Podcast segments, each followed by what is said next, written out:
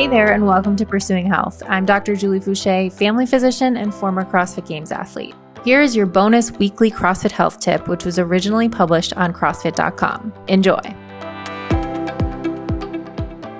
I'm here with Dr. Allison Betof, who is an oncologist and cancer researcher, and we are here today to talk about the role of exercise in cancer prevention and treatment. So, nowadays, most all of us have been touched by cancer in some way, whether it's personally, a family member, or a friend. So, it's extremely common. But what do we know about the role of exercise in cancer prevention? So we know that lifestyle factors are key in preventing cancer. We've all heard this stop smoking, limit the amount of alcohol, avoid obesity. Mm-hmm. This isn't a foreign concept, right? Mm-hmm. Exercise is just another layer of these behavior modifications that we can do that help prevent cancer. Mm-hmm. We actually know that exercise reduces the risk of developing cancer somewhere around 20%. Wow. Which is actually an incredible that's number. Incredible. Yeah. Yes, that's amazing. Are there specific types of exercise in particular that have this effect in cancer prevention? So, we think this is a more general exercise effect now, a lot of us are scientists and we think about how to study this in very precise ways. So, mm-hmm. most of the data are really in aerobic exercise, mm-hmm. you know, telling patients to walk and maybe walk more quickly, even run if someone is, you know, a survivor mm-hmm. and maybe past acute mm-hmm. cancer treatment. But really, you know, the role of resistance training, HIIT, CrossFit, these mm-hmm. types of things are less well understood. That being said, we're all very familiar with the mental health benefits mm-hmm. of CrossFit for us as normal, healthy people. And we can only imagine that as a cancer patient, you know, identifying yourself more as an athlete and someone who is healthy than mm-hmm. someone who is sick. Mm-hmm. That's just invaluable. Absolutely. You know, the other part of that is other things that are affected by cancer treatment, things like bone health right?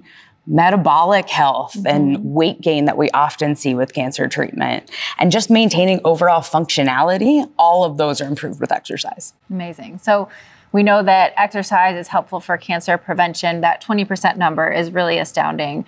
What do we know about exercise as a component of cancer treatment? So that's the newer end of this field, and that's where I really focus um, my work we know now uh, with ever increasing data that exercise really can improve outcomes for patients being actively treated for cancer or wow. cancer survivors. So post diagnosis exercise.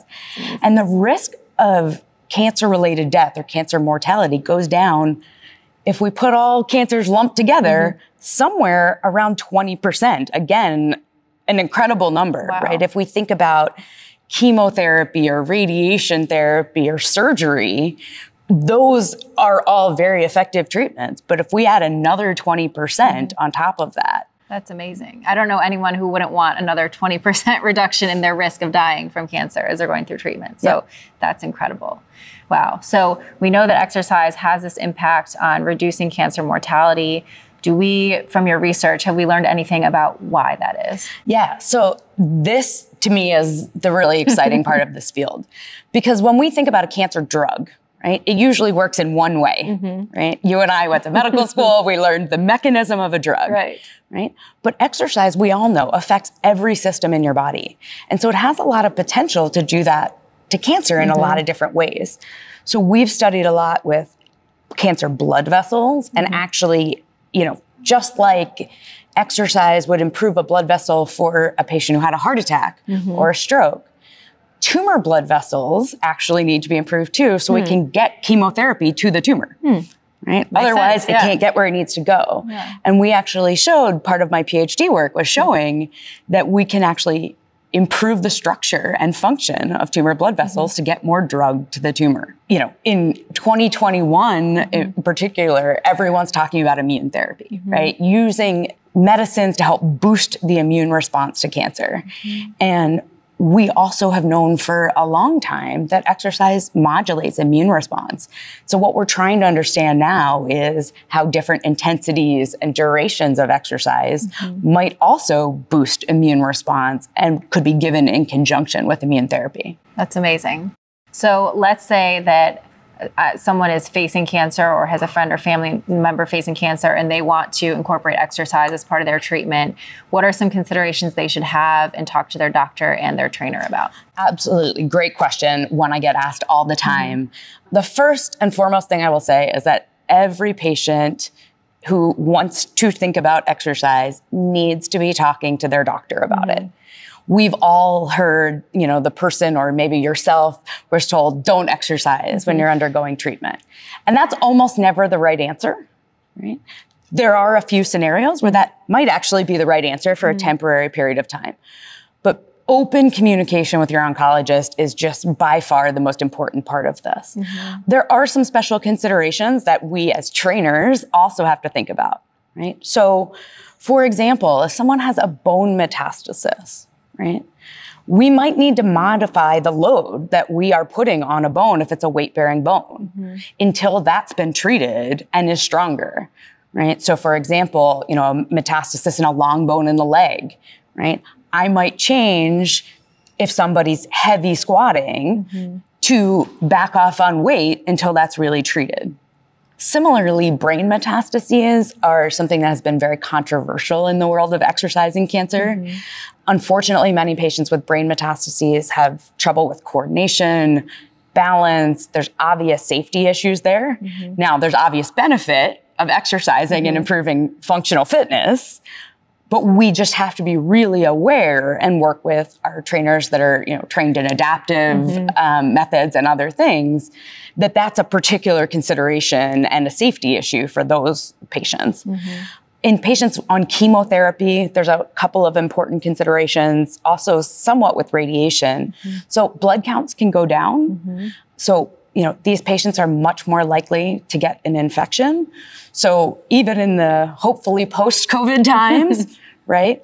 Maintaining the sort of COVID type of precautions, wiping down our equipment, mm-hmm. all of those things are really important if you have someone in your box who's undergoing active treatment. Mm-hmm. For a patient themselves, their platelets, which are blood clotting factors, might also be low. Mm-hmm. And so we tell patients when those factors are low, probably not a great time to put something heavy over your head, mm-hmm. right? Because God forbid that falls on your head we will have a big bleed inside the brain. Mm-hmm. So we don't want that. But those numbers come up and down. So if a trainer and a patient and their oncologist are all talking to each other, mm-hmm. we can follow those levels. And there are times where that may be safer than others, but we just have to be really aware of that. The last piece of this, which has really come to play in the last year or so, is COVID itself mm-hmm. and COVID considerations. So, you know, we're all excited to get back to the mm-hmm. box and get back to the box with masks off. See our um, friends. Yeah. See our friends and see our friends' faces.